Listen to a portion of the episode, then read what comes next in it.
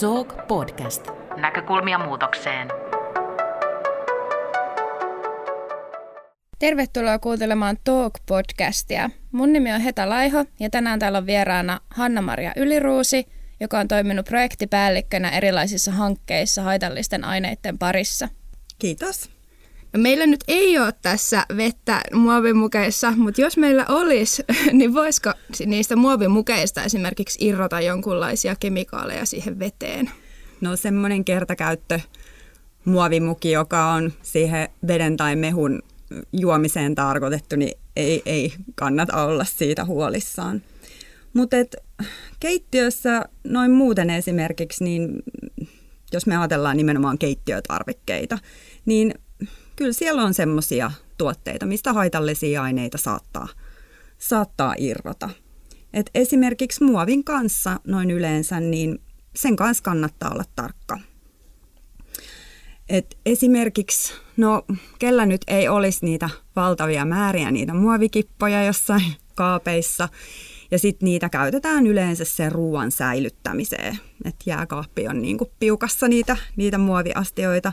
Mutta semmoiseen pitkäaikaiseen säilyttämiseen niin esimerkiksi kannattaisi käyttää jotain muuta. Et muovista niin mitä, mitä happamampaa, mitä kuumempaa ähm, tota, ruokaa, mitä rasvasempaa ruokaa niin säilyttää ja pidempään, niin, niin se sitten irrottaa siitä muovista niitä aineita helpommin. Miten sitten esimerkiksi niin muoviastioiden käyttö mikrolämmittämisessä – niin, siinäkin on se, että onko se muoviastia, mitä sä käytät, niin onko se tarkoitettu siihen, että sillä lämmitetään mikrossa. Et pakasterasia ei välttämättä ole tarkoitettu siihen, että se laitetaan mikroon. Eli, eli siinä on tärkeää se, että käyttää sitten semmoista kuppia, joka on sinne mikroon suunniteltu.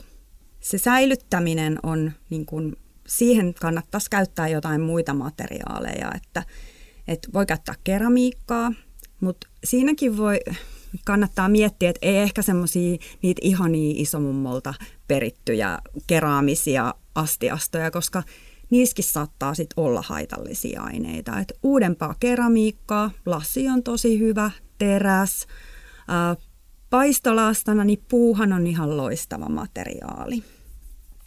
Sitten tietty ruoan kuljettamisessa, niin muovirasiathan on niin kuin ihan ykkösjuttu, jos otat lounaan töihin ja niin edelleen. Et siinähän se on, se on kevyt ja kestävä. Mutta jälleen kerran niin käyttää sitten semmoista muovia, mikä on niin kuin elintarvikkeille tarkoitettu.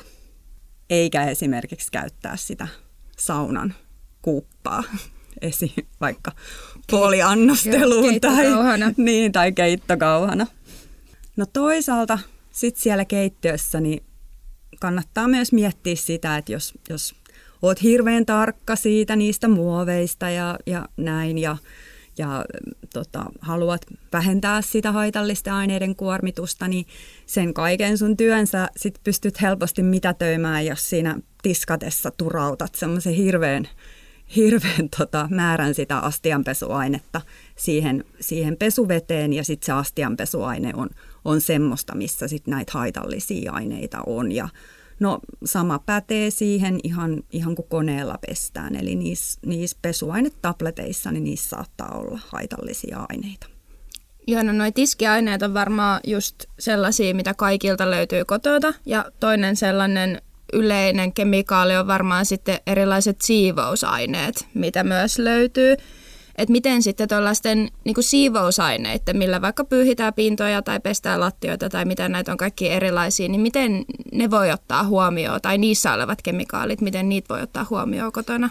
No ihan ensimmäisenä mun mielestä kannattaisi miettiä sitä, että tarviiko joka ikiseen niin kuin, kohteeseen oman puhdistusaineensa. Että, että sitä on niin kuin itsekin joskus omaa siivouskaappia kattoessa niin kuin miettinyt, että, että tämä ei varmaan ole tarpeellista. Et ensinnäkin niin mikrokuituliina ja ihan vesi, niin sillähän saa tosi hyvin jo niin kuin esimerkiksi pöydät ja tämmöiset putsattua. Mutta sitten jos siihen vaikka ottaa mukaan jonkun tämmöisen yleis, yleispuhdistusaineen, jossa on sitten vaikka tämmöinen luotettava ää, ykkösluokan ekomerkki, niin sillä pääsee jo tosi pitkälle. Eli tällainen luotettava ekomerkki on yksi. Onko jotain muita sellaisia merkkejä, mitä voi yrittää bongailla niistä aineista, tällaisia luotettavia varmoja? No joutsenmerkki on tosi hyvä, eli sitähän meillä on paljon tuotteissa, meidän yhteispohjoismainen joutsenmerkki. No sitä sitten vähän vastaava niin on EU-kukka, eli niitäkin näkee kaupoissa. Se on myös tämmöinen ykkösluokan luotettava ekomerkki. Ja sitten Bra Milieu Val, niitähän näkee myös meillä just nimenomaan tämmöisissä puhdistusaineissa vaikka, niin, niin nämä on semmoisia luotettavia merkkejä. No miten nyt sitten, jos mulla on kotona jotain sellaista siivousainetta tai pesuainetta, jossa saattaa olla jotain haitallista, niin minkälaisia oireita se semmoinen haitallinen pesuaine voi mulle aiheuttaa? Semmoinen äkillinen oire niin on varmaan, mikä on monelle tuttu, niin on tämmöinen ihoreaktio, eli allerginen reaktio. Mutta useiden aineiden kohdalla niin tämmöisiä akuuttisia, akuutteja reaktioita niin, niin ei tule, vaan että sitten vasta pidemmällä aikavälillä voi aiheutua esimerkiksi hormonihäiriöitä, syöpää, niin edelleen. Eli näiden vaikutusten aiheuttamista tai aiheutuminen jostain tietystä kemikaalialtistuksesta, esimerkiksi just vaikka se astianpesuaine, niin, niin sitä ei yleensä voida osoittaa. Eli kyse on siitä, että henkilö on niin kuin se kokonaiskemikaalikuorma. Eli mehän eletään semmoisessa kemikaalikoktailissa jatkuvasti. Me ei altistuta vain yhdelle haitalliselle aineelle kerrallaan, vaan meillä on jatkuvasti se kemikaalikoktail mm. tässä ympärillä. Et yhtenä tämmöisenä esimerkkinä niin, niin yleisimpiin allergeeneihin lukeutuu tämmöinen säilöntäaineena käytettävä isotiatsolinoni. Okei. Okay. ja, ja tätä käytetään yleisesti kodin puhdistustuotteissa, esimerkiksi käsitiskiaineissa.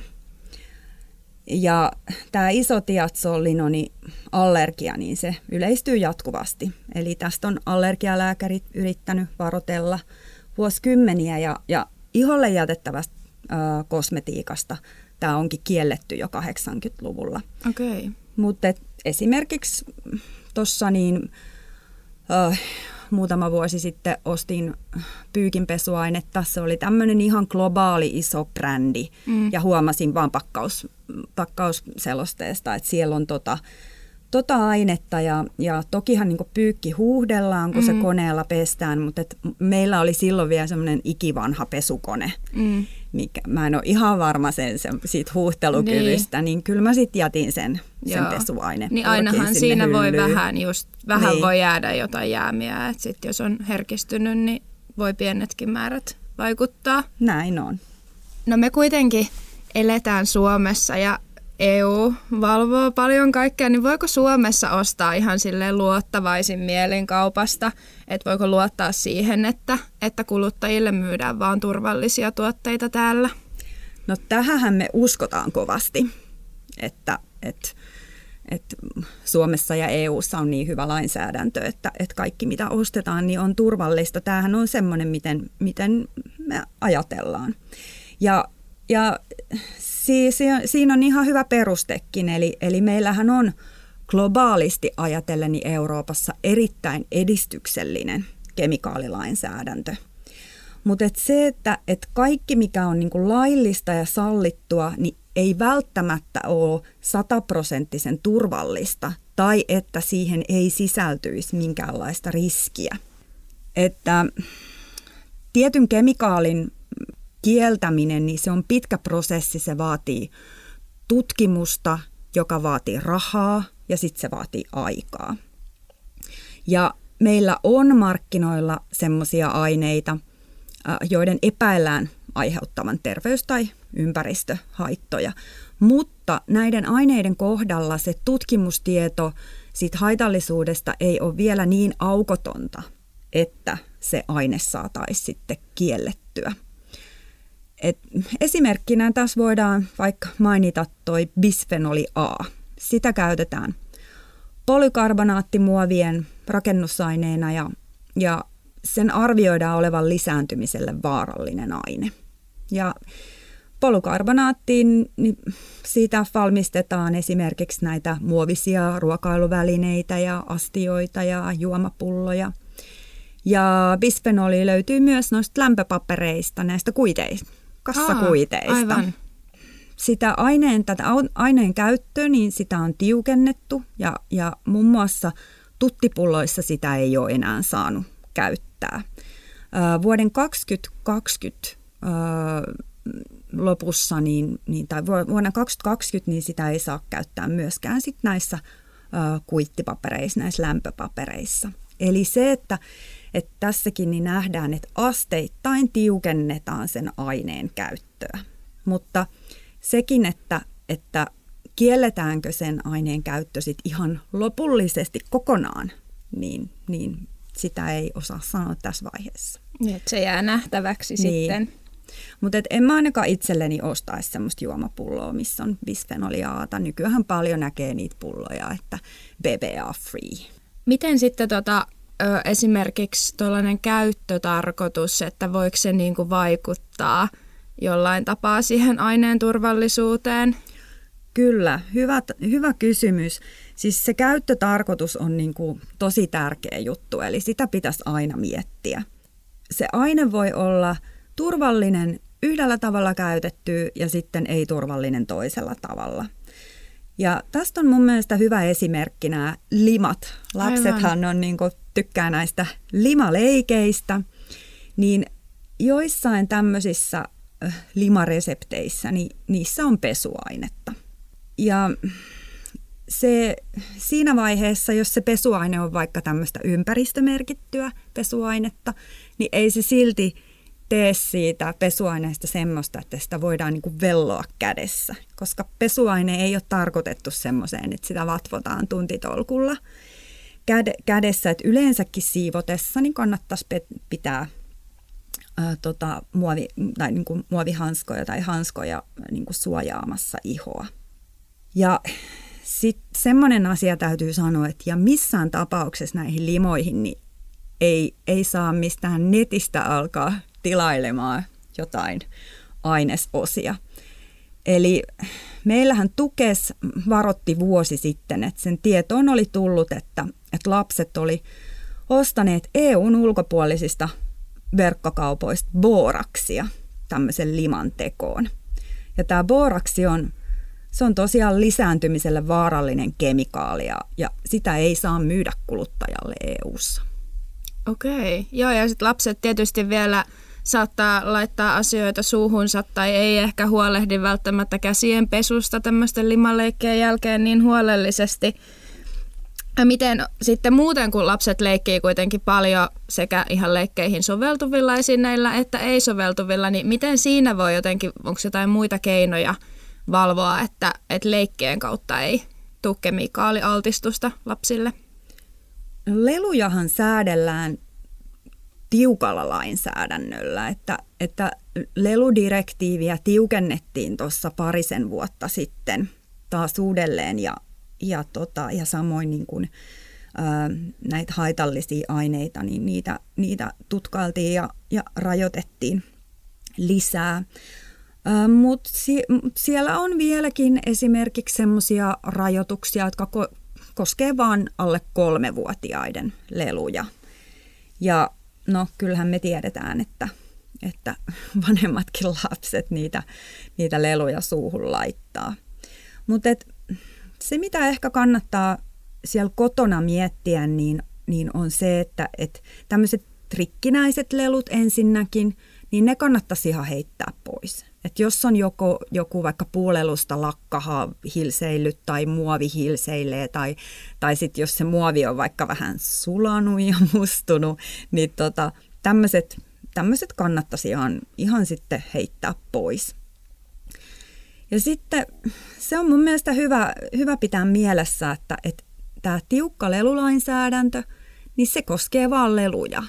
Eli esimerkiksi kännykkä, se ei ole lelu, että tota, sitä ei leludirektiivi niin kuin millään tavalla eh, rajaa niitä, niitä aineita ja materiaaleja, mutta sitten taas semmoinen muovinen leluks tehty kännykkä. Niin se, siinä on sitten se leludirektiivi, lelulainsäädäntö, joka sitten säätelee sitä. Eli, eli se on yksi sellainen asia, mitä kannattaa pitää mielessä.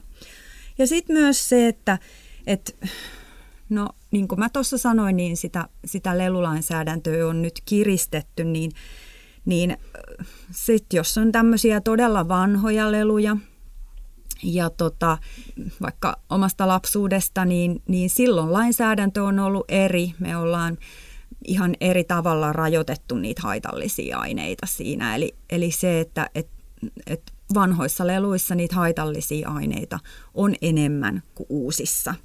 Eli että jos vaikka jotain ihania lapsuuden muistojakin on, niin, niin kannattaisi ehkä sitten miettiä, että pitäisi ne semmoisina muistoesineinä, eikä sitten vaikka antaisi leikittäväksi sit niitä eteenpäin. Lapset tekee paljon itse tällaisia limoja ja muutenkin luovasti keksii kaikkea, mutta kyllä aikuisetkin on nyt innostunut tällaisista, että paljon on ollut muodissa tämmöiset do-it-yourself kosmetiikkatuotteet. Jos katsoo netistä ohjaa ja tekee itse vaikka kuorintavoidetta, niin onko se ihan turvallista? No sekin vähän riippuu, että, että mitä siinä on. Että hyvä ohjenuora on se, että mitä voi syödä, niin sitä voi sitten käyttää itekseen, ite, siinä itse tehdyssä kosmetiikassa. Että esimerkiksi no, hyvän kuorintavoiteen voisi saada vaikka kookosöljystä tai ruokaöljystä ja sitten sokerista. Että nehän on kaikki semmoisia, jotka voi sitten myös syödä. Meidän opiskelijat on pitänyt viime syksynä semmoista tiedotusinfopistettä tuolla kauppakeskus Kanssissa, ja siellä pisteellä he kertoi haitallisista aineista ja teki asiakkaiden kanssa yhdessä hammastahnaa, ja siihen tuli kylmäpuristettua kookosöljyä ja ruokasoodaa. Et mitä kaikkea tämmöinen kosmetiikka oikein pitää sisällään, että, että jos siihen kuuluu hammastahnat ja kuorintavoiteet, niin miten ne voi rajata? No Tukesin mukaan kosmeettinen valmiste, niin se on aine tai seos, jonka tarkoitus on olla kosketuksissa ihmiskehon niin kuin ulkoisen, äh, ulkoisten osien kanssa. Eli esimerkiksi iso, iho, hiukset, ihokarvat, kynnet, huulet, hampaat. Eli, eli aineet, jotka on tarkoitettu nimenomaan näiden äh, kehon osien niin tämmöiseen puhdistamiseen tai, tai kunnossapitoon tai, tai tuoksun muuttamiseen. Et se on hyvä muistaa, että tosiaan niin se on, se on tärkeää, että miten toi kosmetiikka määritellään, koska kosmetiikkaa säännellään kosmetiikkalainsäädännöllä, kun sitten taas tämmöisiä kemikaaleja säädellään sitten kemikaalilainsäädännöllä. Ja nämä lainsäädännöt ei sitten välttämättä kauhean hyvin toisaalta keskustele keskenään. Tästä esimerkkinä niin voisi sanoa vaikka tämmöisen aineen kuin tioglykolaatti.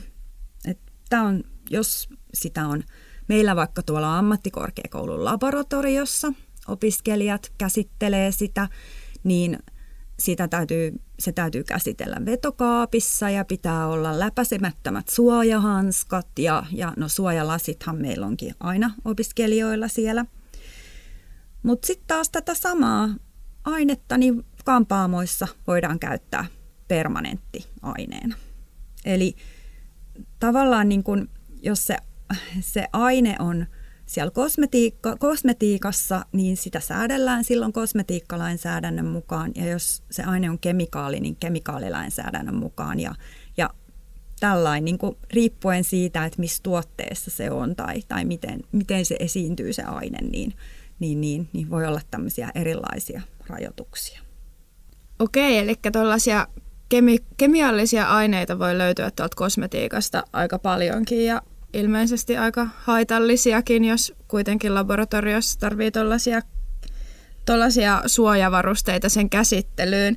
Pystyykö sitten välttämään täysin tämmöisiä allergisoivia tai jollain tavalla itselle tai muille haittaa aiheuttavia aineita sillä, että käyttää pelkästään luonnon kosmetiikkaa? No luonnosta peräisin olevat aineet, niin näähän voi aiheuttaa myös haittoja. Että mä oon itse esimerkiksi hyvin allerginen koivulle. Ja, ja mä sain semmoisesta saunatuotteesta, mikä oli tämmöinen ihana luonnon kosmetiikka, koivu aiheinen, niin mä sain siitä kyllä pahan allergisen reaktion. Ja luonnolliset tuoksut, niin ne voi olla myös niin kuin hyvin ärsyttäviä ja, ja, ja voi niin kuin saada aikaan ihmisillä tämmöisiä allergisia reaktioita. Että se luonnollisuus ei takaa sitä, että, että siitä tuotteesta ei aiheutuisi vaikka ihon ärsytystä. No just tuosta kosmetiikastahan sitten jaetaan myös paljon sille suosituksia sekä synteettisestä että luonnon kosmetiikasta, että suositellaan jotain vaikka suihkuu saippua ystävälle, kun se itsellä toimii hyvin, niin mistä voi tietää, että mikä on hyvä itselle, jos se luonnollisuuskaan ei takaa sitä? Että onko siihen jotain ohjenuoraa? Niin, kokeileminen on, on yksi. Eli se, että kosmetiikkaahan, sitä on kyllä niin val, valtavasti tarjolla, että, että kaikille löytyy kyllä siinä se, se sopiva. Mutta et se, että et kosmetiikka noin yleensä, niin se on kauhean henkilökohtainen asia ihmiselle. Eli se, että et esimerkiksi jotkut pesuaineet, niin ne on helppokin vaihtaa brändistä toiseen tai, tai vaikka vähentää, mutta kosmetiikka on jotenkin niin kuin, se on paljon semmoinen intiimimpi asia. Et, äh, mä työskentelin semmoisessa kansainvälisessä hankkeessa, missä, missä tehtiin ihmisten koteihin ihan, ihan ympäri täällä Itämerta niin eri kaupungeissa, niin, niin ihmisten kodeissa käytiin ja, ja tehtiin kemikaaliinventointeja just käytiin läpi keittiötavarat, ne puhdistusaineet ja, ja sitten käytiin myös ne, ne vessojen purkkimeret läpi ja, ja katsottiin sieltä, että, että mistä löytyy haitallisia aineita ja mitä ehkä kannattaisi sitten et ei ehkä kannata ottaa sitten, kun purkki tyhjenee, niin uutta semmoista tai, tai muuten. Ja, ja siinä tässä työssäni huomattiin, että, että se niiden, sen kosmetiikan vaihtaminen, niin se oli ihmisille kaikista vaikeinta. Ja kyllä mä sen itsekin tiedän omalta kohdalta, että mulla on tosi herkkä iho ja, ja mä oon nyt 15 vuotta käyttänyt samaa meikkivoidetta ja, ja välillä jotain käyttänyt jotain muuta ja aina palannut siihen samaan. Että kyllä se mulle olisi ainakin tosi iso juttu sitten lähteä sitä korvaamaan. Että se, on, se on hyvin henkilökohtainen asia. Jos näistä on kiinnostunut, niin nykyään löytyy todella paljon tämmöisiä erilaisia vaikka puhelinäppejä, minkä kanssa voidaan sitten skannata niitä tuotteiden koodeja ja sitä kautta saada tietoa siitä, siitä, tota, siitä tuotteen niistä ainesosista. Et mä voisin tässä mainita yhtenä, niin se on semmoinen tämmöisen suomalaisen startup-yrityksen tota, lanseeraama Cosmetics ähm, puhelinäppi, niin esimerkiksi sitä mä oon itse testaillut ja, ja skannaillut ja, ja kyllä sieltä aina sit silloin tällöin niin nousee, tulee joku hälytys, että, että on semmoista haitallista ainetta, mitä vaikka esimerkiksi ei saisi enää käyttää tuotteissa. Että semmoinen on aika hyvä sit, jos niin kun auttaa siinä etsimisessä itselle sopivia tuotteita. Ja sehän on varmaan siinäkin sit erityisen hyvä, jos tietää jo valmiiksi, että on joku tietty aine, millä on vaikka herkistynyt, niin pystyy bongaamaan sillä appilla sitä, että missä tuotteissa sitä ainetta nimenomaan on. Just näin. Ja sitten nykyään no, puhutaan myös esimerkiksi näistä mikromuoveista – niin, niin appeihin sit saa vaikka hälytyksen siitä, että onko tuotteissa mikromuoveja. Okei. Okay. No jos nyt joku sitten innostuu esimerkiksi käyttämään Cosmetics-appia ja muutenkin kiinnostuu tällaisista kemikaaleista, mitä kotona voi olla, niin onko jotain muita semmoisia luotettavia tietolähteitä, vaikka nettisivuja, mistä pääsee opiskelemaan itse lisää aiheesta? Kannattaa ensimmäisenä mun mielestä suunnata tuonne turvallisuus- ja kemikaalivirasto, eli Tukesin sivuille. Et siellä on paljon informaatio kosmetiikasta, mutta sitten myös muista haitallisista aineista, mitkä liittyy kotiin. Eli suosittelen niitä sivustoja. No mä oon ollut mukana valokuvaamassa kun vesitekniikan tutkimusryhmän ihmiset on käynyt ottamassa näytteitä noista kaupunkipuroista, jossa ilmeisesti on tutkittu, että monenlaisia erilaisia kemikaaleja, mitä sieltä löytyy, mitä on päätynyt esimerkiksi hulevesien mukana. Niin minkälaisia eri reittejä pitkin nuo haitalliset kemikaalit sit voi päätyä tuonne luontoon ja esimerkiksi kaupunkipuroihin? Useinhan tulee mieleen se, että, että niitä haitallisia aineita johtuu sinne ympäristöön jostain tämmöisestä tuotantolaitoksesta tai tehtaasta. Mutta, mutta että meillä esimerkiksi Suomessa niin meillä on niin tosi hyvin kontrollissa tämmöiset pistemäiset lähteet jo. Eli enemmän ja enemmän ymmärretään sitä, että, että ne haitalliset aineet, niin ne tulee niin hajakuormituksena ää, kaikesta siitä, mikä on meidän ympärillä. Eli esimerkiksi, no vaikka niitä, ollaan puhuttu niistä vanhoista muovikipoista tai, tai, tai vaikka sitten kodin tämmöisistä tekstiilihuonekaluista, niin, niin kuluminen aiheut, kun ne tuotteet kuluu, niin sitten tulee sitä huonepölyä ja siinä huonepölyn mukana sitten on niitä haitallisia aineita. Sitten se vaikka siivotaan, pyyhitään sillä mikrokuituliinalla ja, ja vedellä ja, ja sitten huuhdellaan sinne viemäriin.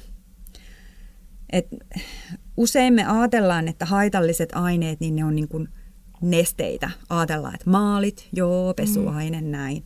Mutta että, että ihan niin kuin tämmöisissä konkreettisissa tuotteissa, niin, niin niissä on myös niitä haitallisia aineita. No luontoon sitten johtuu ihan roskien mukana, eli kaupunkipuroissakin valitettavasti niitä, niitä tosiaan meidänkin tutkimusryhmä niin, niin on tutkimuksissaan niin kartoittanut roskia ja niitä kyllä löytyy. Ja sitten taas sadevesi, niin sehän kuljettaa mukanaan liikenne, kauppa- ja teollisuusalueiden öljyt ja rengaspölyn ja ja ilmansaasteet ja, ja rakennustyömailta mm, lähtee näitä haitallisia aineita sadeveden mukaan, teollisuuden romu- ja jätekasoista ja, ja sitten jätevesissä meitä, meillä on haitallisia aineita. Eli jos, jos sitten jätevesistä tulee vaikka ylivuotoja, vaikka joku pumppaamo, pumppaamossa tulee ylivuoto, niin sit sitä kautta myös haitallisia aineita joutuu meille ympäristöön.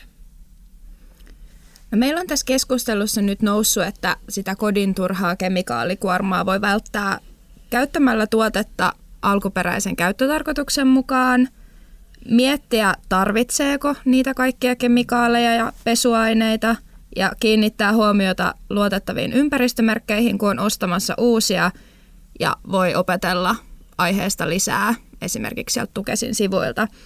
Onko vielä jotain muita keinoja, minkä voi listata johonkin huoneen tauluun, näin välttää kemikaalikuormaa? No mun mielestä aina on hyvä miettiä, että kun on ostamassa jotain, että tarviiko sitä ostaa.